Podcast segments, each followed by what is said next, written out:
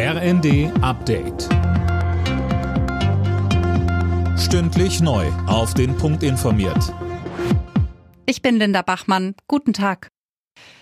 Der Polizistenmörder von Kusel muss lebenslang hinter Gitter. Der 39-Jährige hatte im Januar zwei Beamte bei einer nächtlichen Verkehrskontrolle erschossen. Er wollte damit vertuschen, dass er beim Wildern erwischt worden war. Die Richter in Kaiserslautern stellten auch die besondere Schwere der Schuld fest. Eine vorzeitige Haftentlassung ist damit praktisch unmöglich. Der Mitangeklagte wurde wegen Beihilfe zur Wilderei verurteilt. Auch er stand ursprünglich unter Mordverdacht, was sich aber nicht erhärtete. Die Bundesregierung hat Eckpunkte für ein neues Einwanderungsgesetz beschlossen. Es sieht vor, dass Fachkräfte aus dem Ausland leichter nach Deutschland kommen können, um einen Job zu finden.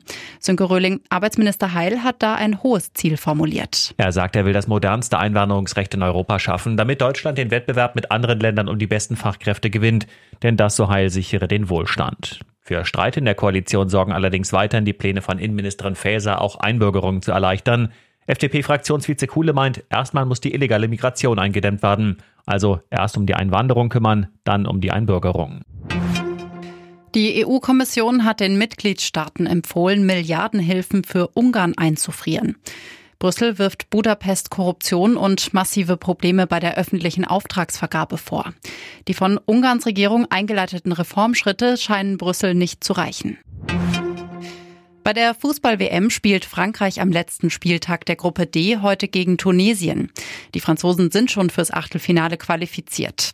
Außerdem treffen Australien und Dänemark aufeinander. In der Gruppe C spielen Saudi-Arabien und Mexiko sowie Polen und Argentinien gegeneinander.